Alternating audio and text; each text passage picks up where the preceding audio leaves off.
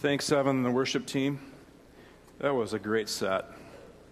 I missed you guys. You have a good Labor Day? Yeah? That's good. I was in Pennsylvania, eastern Pennsylvania, with some friends, and uh, was able to check something off my bucket list. One of my favorite parts of American history is actually the Revolutionary period, and I had a chance to spend some time in Philly, and it was just remarkable. Ate a lot of good food and uh, just seeing, taking in the sights. And uh, good to be back and we're going to be kicking off a brand new series called Flourish. And it's just going to be four weeks uh, in this uh, series, and really looking at um, what does it mean to flourish. And perhaps in, in some vernaculars, it's, to, you know, what does it mean to be blessed? What does that look like in, in terms of uh, our culture uh, defines that, and then how the Bible and how God defines that? Because Socrates once said that the the aim of life is to flourish. The goal of life is to flourish. So we're going to dive deep into that for the next four weeks and define it, redefine it based on verses and stories in the Bible. And then um, in October, October 8th, I'm going to kick off a series called FAQs. Uh, frequently asked questions about Christianity, and I invite you to bring a friend to that. We're going to hit some pretty tough topics, and I'm, I'm, I can not wait for that. So that's going to be really good. Uh, as we speak, or as I'm speaking right now, rather, um, as we know, uh, Hurricane Irma is uh, sweeping across Florida. It's through the Keys right now, and, there, and many of you have family, friends, or you may have a vacation home there. And I just want to take a moment and, and pray and lift up um, what's happening in our country. Let me pray.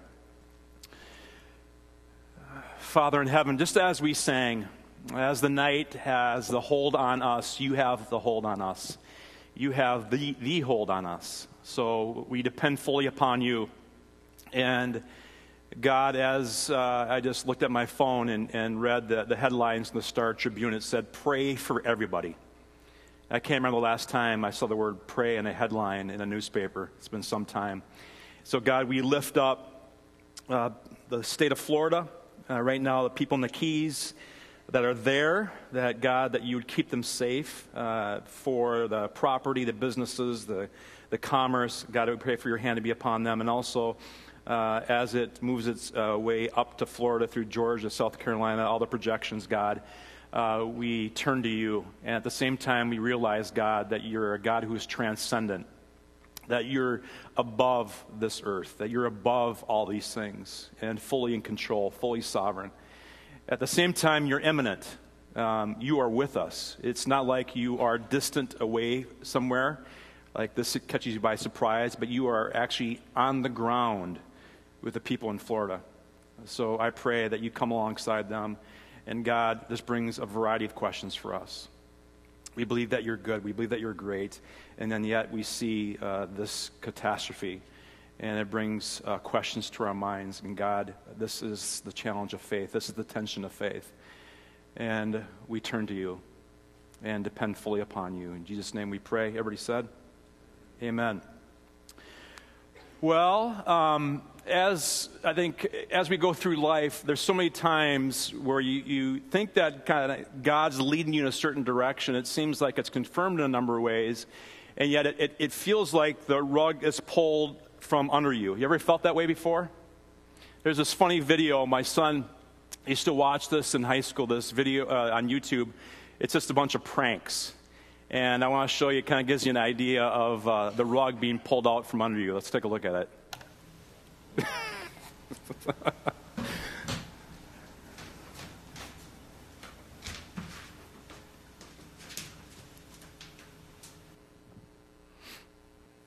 what? And my favorite part's coming up right here. Oh yeah, oh yeah, oh yeah! Clap, clap that, clap that, clap, clap that, clap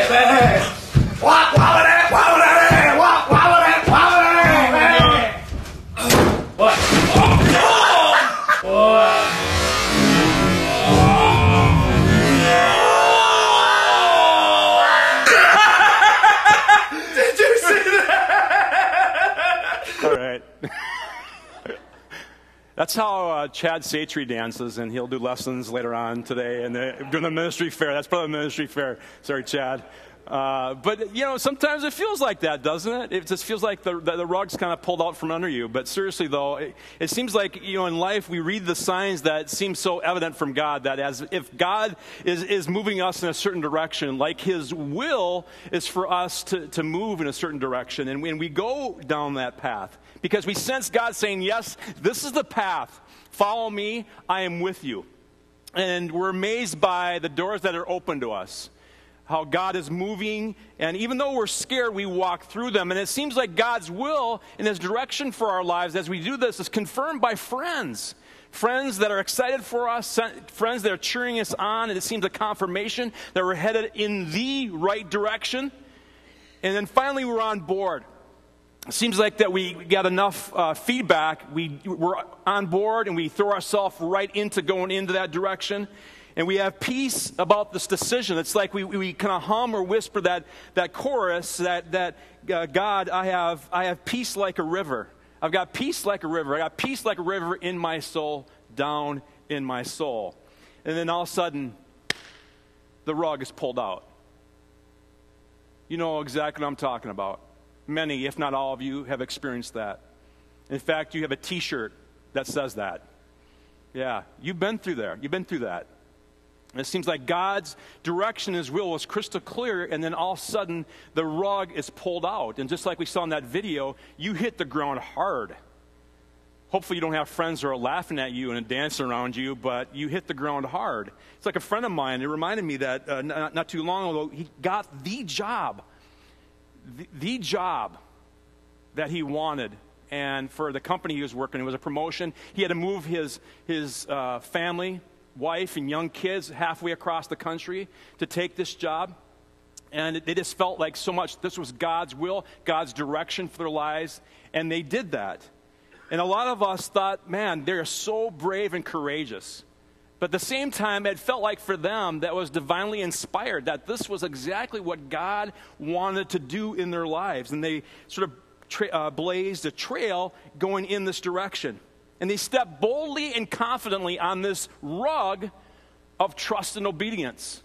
In fact, this rug seemed like sort of a, a magic carpet ride that, that they were kind of soaring through life. It was exhilarating. Things were working out for them. It seemed like life was, so, quote unquote, flourishing for them.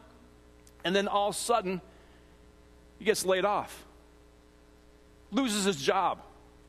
The rug was pulled out from underneath him and left them left him absolutely at a loss, desperate, desolate, because they had moved away from their town they lived in a num- for a number of years, family, friends, church community, to a new city where they didn't know a single soul, and then all of a sudden he lost his job. And you, some of you know exactly what that's like. And what happens is they begin asking the questions around God. And he was he shared this, this with me. He said, he was asking questions of God, like, Hello, God, are you there? And during that time, strangely, he felt the silence of God.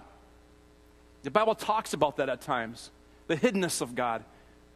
That God seems to be silent. He was asking questions God, do you mind telling me why the rug was pulled out? God, did you pull the rug out from, from under me? And what happens is that we begin to fill in the blank, don't we? I think for some of us, that's the metaphor for our lives for a number of things, whether it's the rug being pulled out for, or for other things. We tend to fill in the blank. And we fill in the blank with, with, with thoughts or phrases that are not from God. And for him, it, he was filling the blank was like, did I do something wrong? It's my fault. Did I wrong God in some way that, that He's penalizing me, that he's, that he's punishing me and my family? We begin to fill in the blank with a bunch of different things. It was a hard time for him. But I, I, think at the same time, as we look at this and think about this rug being pulled out from uh, beneath us, that at times I think it's a bit short sighted. As if we have the full counsel of God. That, that as if we have the, the corner on God's will, that we know exactly what His direction and what His will is for our lives.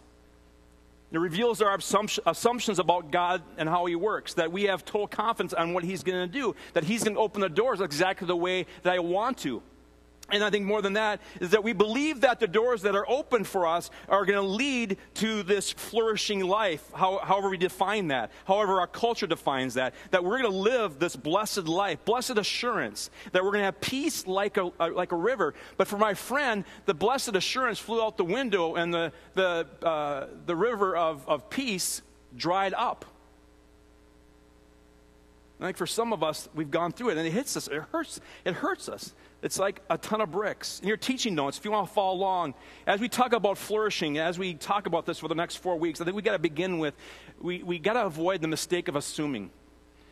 Assuming we know exactly what God's will is for our lives.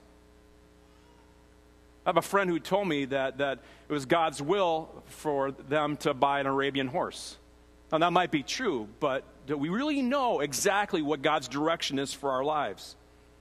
God can open doors and He can do wonderful things. He can write new chapters for us. He can write a new story for us. We believe the words of Paul in Ephesians 3:20 that says that God will do far more abundantly than we can ever ask or imagine. Okay, that is not fiction. That's not a fairy tale. We believe that. That's the word of God. But how we define that abundance, how we define that flourishing makes a big difference. Because I think sometimes our assumption about God, what He'll do in working in our lives and doing far more abundantly than we ever ask or imagine, directly relates, we believe, to His blessings. And we have a list of those blessings, kind of like, a, a list for Santa Claus. I want this, this, this, this for us to flourish. We long to, ex- we expect God to work the way we want to, but God often blesses us, gives us a flourishing life, but it's radically, radically different from whenever you expected. And that's what we're going to talk about. Is this idea of flourishing. And I think really at the core is not only the mistake of assuming, but also that number two is this uh, expectant versus expectations. Expectant versus expectations. Because when it comes to uh, being um, expectant, as we look at the book of Matthew, for example, you don't have to turn to this, but Jesus talks about in this parable these group of workers that have this uh, sense of, of, of expectant life. They have this list that God is going to do this, God is going to do that. And yet, what we find out, really, the paraphrase of that passage is simply is, is this it must be this, it must be now. If not, I'm picking up my marbles, I'm going home. That's my paraphrase. It's this idea of, of uh, expectations. Arms folded, eyes narrowed. Sorry, when our, fl- our face is closed and set, that we have these expectations that God is going to work in a certain way. Now, you take, for example, the book of Romans. Um, what we see there, what Paul talks about is having an expectant life. I misspoke earlier, so I got to redefine the terms here. But in Romans, it talks about having an expectant life. And that's where the arms are not folded, it's where our, our face is not set in a certain direction. It's, it's actually having this uh, life and attitude where our arms are wide open where our arms are wide open. Expectancy. That God is going to do something, but we don't have expectations on what those things are going to be. That we're open to that. And I think sometimes this happens in our lives. The difference between the two is very subtle. But when it comes to expectations that we have for our kids, for example, we put them in the right schools, we feed them the right food, all organic, of course and, and we, we bring them into the right kind of uh, uh, extracurricular activities, sports. We help them with their homework. My goodness, we write their homework for them sometimes, right? We, we do everything that seems to be right. We follow the parenting books to a T, and yet they don't turn out the way that we want to. I was just talking to Julie Johnson this morning just about parenting um, in my own life, and, and when it doesn't turn out the way you want to, it is hard. It's like, God, I, I, you know, I thought I was going to be this way. And it gets very, very frustrating. As parents, it's very difficult because you have them when they're three or four or five years old and they grow up to their teens and then all of a sudden they start changing and you want to stop them. You want to kind of stop the clock. You want to keep them at four foot five and about 90 pounds or whatever. You want to stop it. because they're starting to change and morph in a way that you don't really like. And, and, and it's going against everything that, that you wanted and, and that you and your spouse wanted. Yes. We want to really live a life that is expectant, that God is going to do something, and to have our arms wide open. And we see this in a number of ways um, throughout the Bible. And oftentimes, where Jesus over and over would, would, would say to really have this life of um, being ex- expectant is being open to what I'm doing. Follow me, trust me. There'll be much trouble, but trust me, I'm going to lead you. It's kind of like a story that I, I remember that a Sunday school teacher, he's teaching this class of seven year olds, and he asked the students uh, to pull a piece of paper and, and a pencil um, and he want, and he shared the gospel, how to accept Jesus Christ into your life as your Lord and Savior. And he had him write down a piece of paper. Now, if, if you want to do that, if you want to take that step, as he said to these seven year olds, uh, just write down your piece of paper, I accept Jesus. And most of the kids did that, but there was this one seven year old boy. It's always the boys, right? It's always the boys. And this one boy, he muddled it. Instead of saying, I accept Jesus, he said, I expect Jesus. I love that.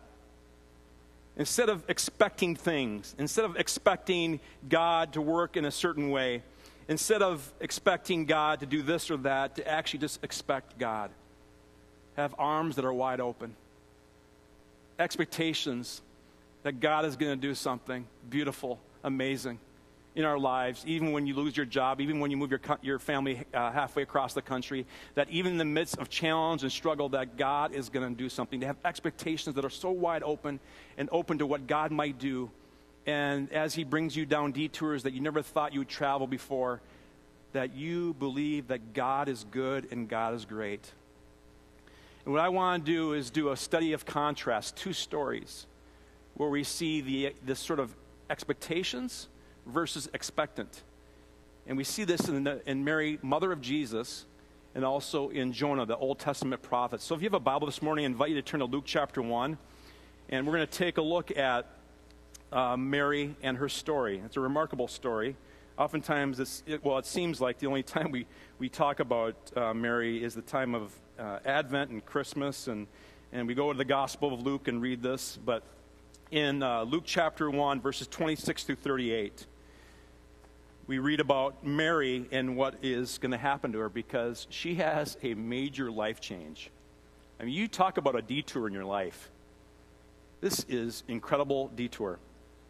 Luke chapter 1, verse 26, I'm reading from the New Living Translation. If you want to follow along with your app or from your, uh, the slides, feel free. In the sixth month of Elizabeth's pregnancy, that's her cousin, God sent the angel Gabriel to Nazareth, a village in Galilee to a virgin named Mary. She was engaged to be married to a man named Joseph, a descendant of King David. Gabriel appeared to her and said, Greetings, favored woman, the Lord is with you. Confused and disturbed, like all of us would be, if an angel showed up at your doorstep and started talking to you, you would be confused and disturbed, right? Yeah, what's he selling? Mary tried to think what the angel could mean. Don't be afraid, Mary. We see that so many times. Don't be afraid. By the way, in most translations, don't be afraid is mentioned 365 times in the Bible. It's almost like every day we have this, this statement from God Don't fear. Don't be afraid. Don't be afraid. Um, don't be afraid. You have found favor with God. You will conceive and give birth to a son, and you will name him Jesus. He will be very great and be called the Son of the Most High. The Lord God will give him the throne of his ancestor David, and he will reign over Israel forever. His kingdom will never end. Verse 34 Mary asked a very, very typical question in terms of biology. How does this work? Mary asked the angel, But how can this happen? I am a virgin. I mean, she knows the birds and bees, right? How can this happen? The angel replied, The Holy Spirit will come, up, come upon you, and the power of the Most High will overshadow you. So the baby to be born will be holy, and he'll be called the Son of God. What's more, your relative Elizabeth has become pregnant in her old age. People used to say she was barren, but she, was conceived, but she has conceived a son and is now in her sixth month. The angel is saying this. He's saying, Miracles happen. Miracles, miracles can happen. For the word of the Lord will never fail, or the word of God will never fail. You may want to underline that in your Bible. I love that. For the word of God will never fail. Will never fail. Mary responded, I am the Lord's servants. Her eye, her arms were wide open. She didn't have um, this attitude of uh, being expectant that God had to do certain things in her life. This is a major change in her life. Her arms are open to expectations that God is going to do something, even in the midst of this detour, that God is going to do something. May everything you have said about me come true. And then the angel left her. And let's move down to the, the Magnificat. This is the famous song, poem of uh, Mary, her song of praise. It says in verse 46 Oh, how my soul praises the Lord, how my spirit rejoices in God, my Savior. For he took notice of his lowly servant girl. And from now on, all generations will call me blessed. So, what we see in Mary is this, this really this uh, life of, of just being open to what God wants to do. And then we see in verses 76 and 77, she says this too. And she's, she's talking to, to the, the baby in her womb. And you, my little son, will be called the prophet of the Most High, because you will prepare the way for the Lord. You will tell his people how to find salvation through forgiveness of their sins. You see, her life is just open. The, this wasn't her will, this, this wasn't the direction that she, she saw, of course, in her life. And, and oftentimes we see these beautiful pictures of Mary, and, and, and it's so beautiful. It's sort of Norman Rockwell ish, and everything seems really nice between, you know, with her and baby Jesus. But you need to understand this woman lived a very difficult life, a very scandalous life. Probably didn't go in public very often because there's the rumor of who's the father and she's very young 13, 14, maybe 15 years of age. This is a very hard journey for her. And yet, she's open to what God is going to do. To live the flourishing life is for you to open your arms up wide, put the list away, and say, God, I'm your servant. I'm willing to follow you where, wherever you take me. And even though I head in a certain direction, you might detour that, and I'm going to follow you. It's more important for me to have trust and, and obedience in you than it is for me to have my agenda, my itinerary. And these words right here, these are very important. I never realized this until this past week. Mary becomes the first Christian. Think about it. She's the first one. She recognizes that in her womb is the Messiah. She's the first one. And she impacts lives to this day. It's amazing. Now, another person, a study in contrast, that actually lived a few miles from Nazareth is a guy named Jonah in the Old Testament. Let's take a look at his story in Jonah chapter 1. A far different sort of uh, life that Jonah's living in terms of uh, when God tells him to do something or God's leading in a certain direction. We're going to look at verses uh, 1 through 3 in Jonah chapter 1. The Lord gave this message to Jonah, son of Amittai Get up and go to the great city of Nineveh. Announce my judgment against it because I have seen how wicked the people are. But Jonah got up and went, what? In the opposite direction. You see, he had this attitude of, of, being expectant that there's certain things that God would not do and would do. And what he would not do is actually give these Ninevites a chance at salvation, that God would actually give them an opportunity to, to have a relationship with him. See, that Jonah was closed off. He had a, this, this view uh, of the people of God being very exclusive. The Ninevites, really on the outside. It's us. And those Ninevites are them. So for Jonah, he had a certain view, a certain uh, worldview, and, and God sort of violating that. So he goes down to the port of, of Joppa where he found a ship living, leaving for Tarshish. He bought a ticket and went on board hoping to escape from the Lord, okay? Which is always interesting to me. Like, Jonah's going to escape from God. I mean, how do you do that? Where do you go? It's kind of like Adam and Eve, you know, they're, they're the fig, fig leaves and they're, they're trying to hide from God. It seems like an impossible thing, but uh, anyways, I always find that humorous. But then we down, move down to Jonah chapter 4. Let's look at verses 1 through 3. This change of plans greatly upset Jonah, and he became very angry. And what he's angry at is God's mercy being extended to the Ninevites. So he complained to the Lord about it. Didn't I say before I left home that you would do this, Lord? He's reminding God, I knew you would do this. In a way, Jonah's, he, he's feeling like the rug is being pulled out from under, under him. It's like, God, what are you doing? These are evil, wicked people. What are you doing? You're giving them a chance. You're giving them the same thing that we have. They don't deserve it. it's like the rug being pulled out from under Jonah. Just like Mary, same thing. The rug was pulled out from under her at a young age. And the responses are amazing. It's a study in contrast. Verse 3 comes, I mean, this is how desperate he is. Just kill me now. Just kill me now, Lord. I'd rather be dead than alive if what I predicted will not happen. It's an amazing difference. Here, I want to break this down in your teaching notes. Four things. Four, four things that we can take away from Mary and Jonah in this uh, study of contrast. First of all, Mary welcomed God's direction in her life for the benefit of all people. Think about it.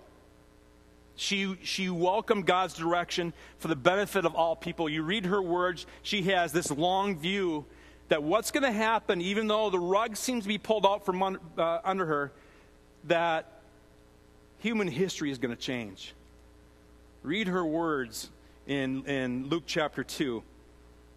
Jonah avoided it for the benefit of his comfort. We just have two different perspectives, two different worldviews, two different ways of doing life, two, I would say, ways of defining flourishing. And Mary sees this in terms of depending fully upon God as really essential to the flourishing life. Her life centered on the best interests of God. Jonah's life centered on his own best interests. I mean, I, just, I read that, I'm so uh, reminded how often that, for me, it's my best interests. God, I, I think this should happen, or God, you know, this sort of thing needs to occur in, in the timing that I want because it would suit my best interests. It, w- it would make my, my life, my schedule a lot easier. God, why don't you do that? And I'll throw out some Bible verses and, and, and say, you know, God, you can do far more abundantly than I can ever ask or imagine. You can do this. And oftentimes, when God, re- I really slow down enough, that God reveals that really all I care about is me. There's this ethnocentric worldview. It's all about me. It's about my world. It's about the way I want to do life. And that is not flourishing. Flourishing is exactly what Mary is doing when she centers her life on the best interests of God. Next, Mary gave up herself for the sake of people. Jonah gave up the future of people for his own sake. He didn't care about those lives. Think about that. He wanted to die. God, kill me. Kill me before you save these Ninevites. He didn't care anymore about the, the, the future of those lives. You can imagine something like that. Next, Mary obediently followed God at great personal cost. Jonah avoided God for personal gain. Mary obediently followed God at great personal cost. Jonah avoided God for personal gain. How many of us? That is like our uh, epitaph right now sort of in, in our lives.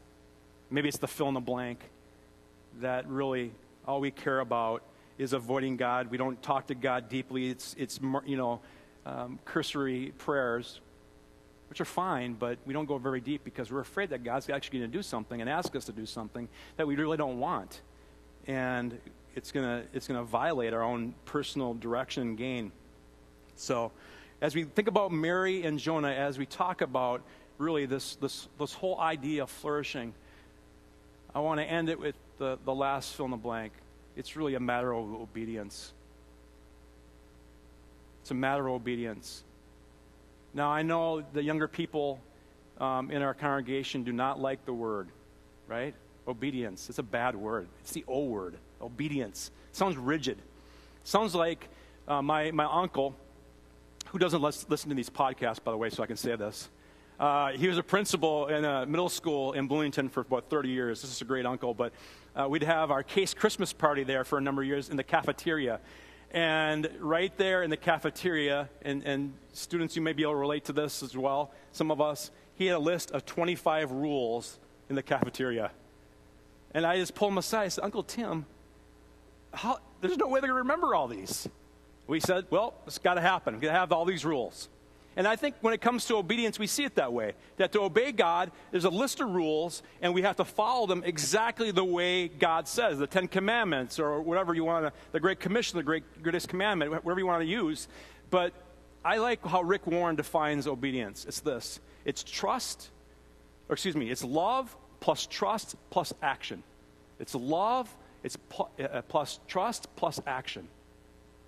It's centered. It begins with love. Obedience. Obedience is not the sort of military ish sort of obedience like that with God. It is centered in love. We do what God wants to do in our lives. We, we open our arms to Him because we love God. We love God. And sometimes we have a hard time, perhaps, in loving God. And that's where He comes alongside. He helps us. The Holy Spirit who lives in, inside of us, if you said yes to Jesus, helps us to, to love God. But that's where obedience starts. It's to love God. It's like what Jesus said in John 14, 15. If you obey, if you love me, obey my commands or obey my commandments. And I like how one writer comments on this. He says, Obedience comes from knowing that God loves you and you love him in return. Starts with love.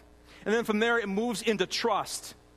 Because trust really is, is an expression of love, and trust is at the, at the baseline of all relationships. And it's where, where, with trust, you have to be vulnerable. For trust to happen, you, you got to be transparent. You got to open up your life and, and trust God and that He has your best interests in mind and, and, and is going to direct you and lead you um, in the path that He wants. It's to trust God fully. I want to ask you this morning, Maple Grove Covenant Church, do you trust God to the point you're, you're entirely vulnerable? Where you're like, like, like Mary, I am your, your servant. I am your servant. Then, lastly, it moves into action. Because it can't just be love and trust. Obedience is action. And we see that in Mary.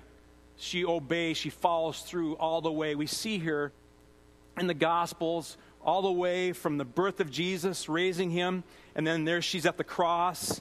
And then even after her son is, is killed on the cross and is miraculously resurrected, and then 40 days later ascends to heaven, then we find her in the upper room that she's part of this core group planting this church in Jerusalem in the book of Acts and becomes one of the leaders of the church and actually becomes a very helpful source for Luke as he writes his gospel.